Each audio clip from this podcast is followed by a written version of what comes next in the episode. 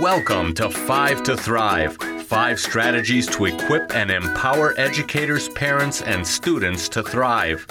And here are your hosts, Dr. Rhoda and Professor Marty.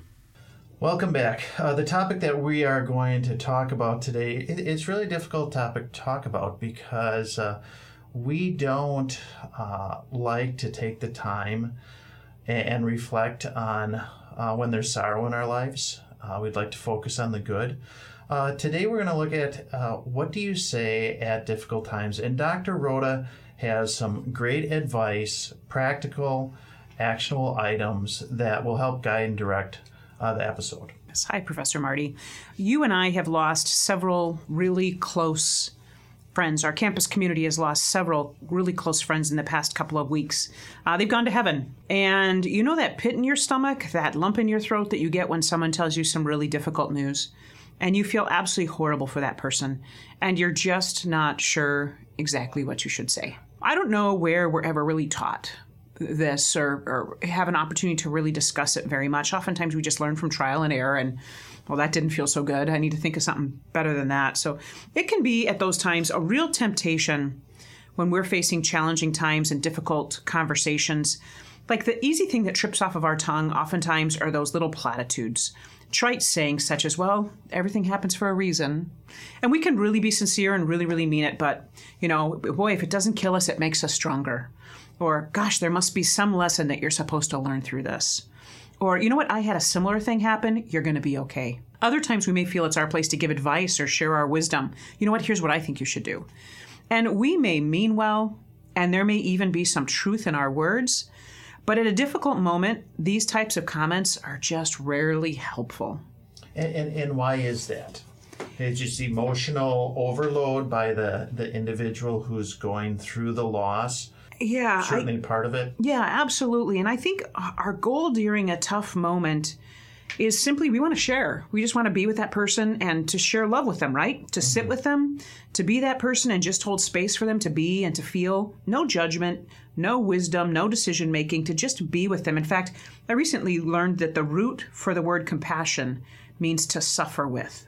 Isn't that neat? Compassion means to suffer with. That means it's painful, it hurts, it's not pleasant. But that's what compassion is. If we're truly compassionate, it's usually very uncomfortable and that's okay. So you, you ask why do why do we do this? Why do we feel like we need to have an answer or a solution? And oftentimes I think it comes from our need to feel significant or to have something to say that we feel, you know, we need to be strong for others and to help them be strong in the face of the challenge. And, and it's well intentioned. Absolutely. It, it, absolutely is well intentioned. It's just when we stop and reflect in, in the scenario, there there are other options we should consider. Yes, yes. We live in a world that is filled with problem solvers and fixers. We want to solve problems, we want to fix things. And some of us do that on a daily basis for work, right? We get paid to be problem solvers and fixers. And then we think that we need to always do that. And sometimes hurt can't be solved, it can't be fixed, it just is. And when we hijack someone else's painful moment and take it as an opportunity to feel good about ourselves, it actually becomes a selfish moment instead of a loving moment. And so, how do we just sit with that person, just suffer with them, just be with them compassionately in their moment? No judgment, no fixing, no criticism, no comments, no wisdom, no advice, just be with them. I think a second reason we try to fix a problem or share our wis- wisdom is that we may actually be resisting something inside of ourselves. You know, we have a hard time being with a friend's pain. To suffer with them, it hurts. And we personally may have a hard time feeling those same feelings and oftentimes, the things we find challenging in others are the very things we struggle with ourselves. We don't like to feel sad. We don't like to feel lonely or confused or misunderstood. And so we want to try to resolve it for them because that also resolves this feeling inside of us that is so very, very uncomfortable. And yet we know that there is no way to quickly pass through emotions other than just to be in them, to feel them. You know, if you if you shut down and suppress an emotion, it just festers. And so we know that it's Jesus made us emotional people. Jesus wept. He knew the outcome when his friend Lazarus died. He knew that Lazarus was going to, to rise again. He knew that Lazarus was going to be forever in heaven. And yet Jesus wept. You know, I, I often think of when when you're going through a trial or tribulation or, or, or, or you're sick, and, and the first week, uh, if it's a community. They they Mm-hmm. bring frozen food. They bring all kinds of for that first week, week and a half, and then as time goes on, Yeah. it, it pretty much disappears. And and yet, thinking back, I think, wow, I think those people probably would have benefited even more had it been week two, three, or or whatever. Because you're right, the the suffering process. It's not, hey, I'm going to flip the switch. It's it's going to be over, and I'm going to move on. It really healing takes time. That's an excellent insight, Professor Marty. I just, in the process of writing this script, I wanted to be sensitive. And so I contacted two of my dearest friends who have recently been through significant hardship. And I just said, What advice do you have for me? What was helpful and what wasn't helpful? And one of them said, The more you can just be with the person and not offer advice and not criticize and not judge, but just be there with them as they face difficult news, the more helpful it's going to be. The other friend had recently lost somebody, and that's exactly what she said. She said for the first month or so, the first couple of weeks, everybody's very involved. They're there, they're helping.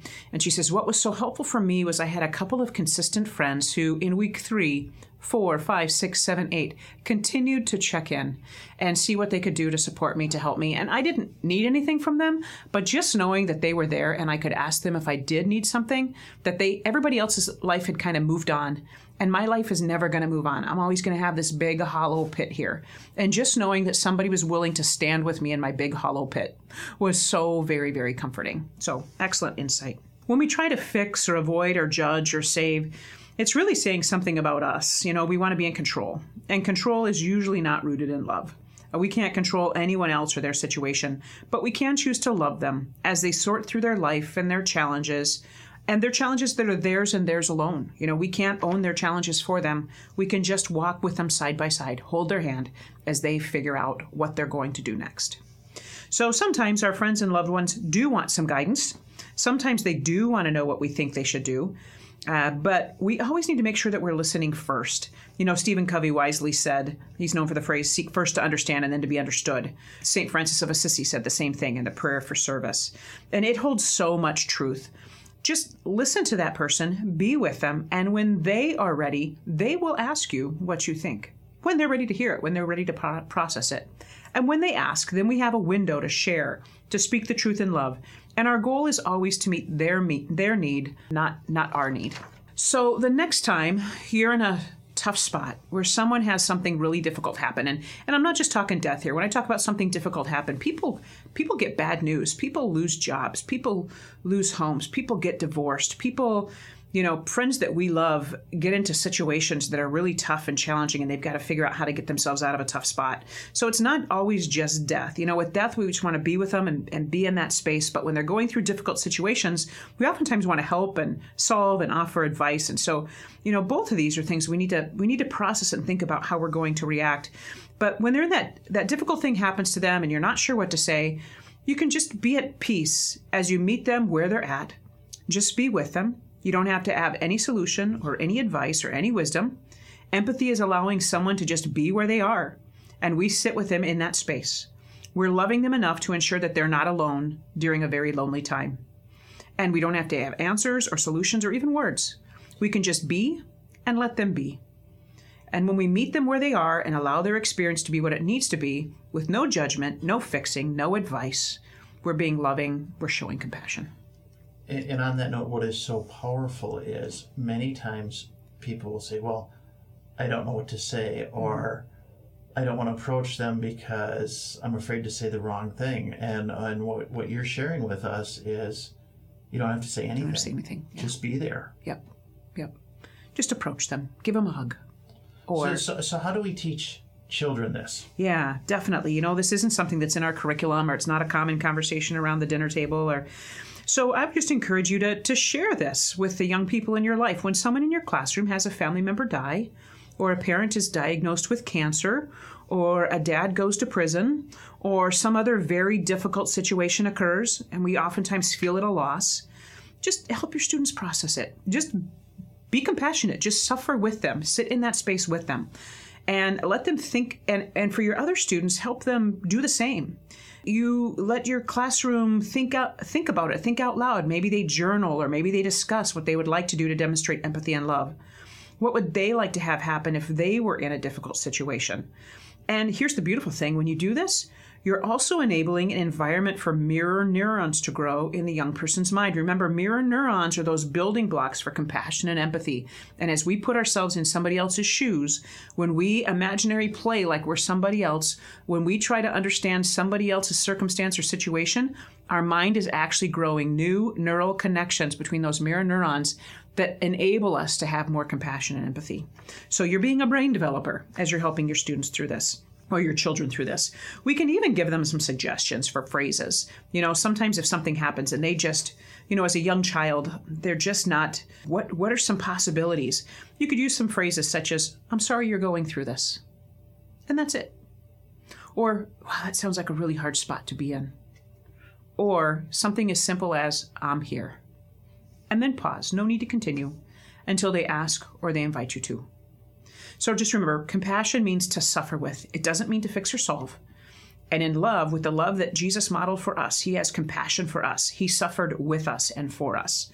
And then he's that model that then we do it for other people. And we can teach our young people this valuable skill and lesson as well. Our goal in Five to Thrive is to equip and support educators and parents as they help each child develop to his or her full God given potential. So here are five takeaways from today's episode.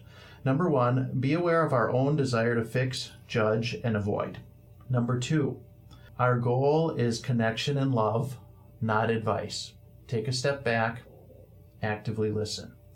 Number three, offer empathy. Maybe this is in simple phrases that let them know you care, uh, and then you don't need to say anything after that. Uh, being is really powerful. Number four, don't share more until they invite you to, and when they're ready, they'll ask for it. And number five, think about when you have a strong urge to fix, judge, or avoid. Why are these feelings so challenging for you? Can you find space to allow yourself to be uncomfortable with them as well? That, that same love and compassion we offer others, we also need to have available for ourselves.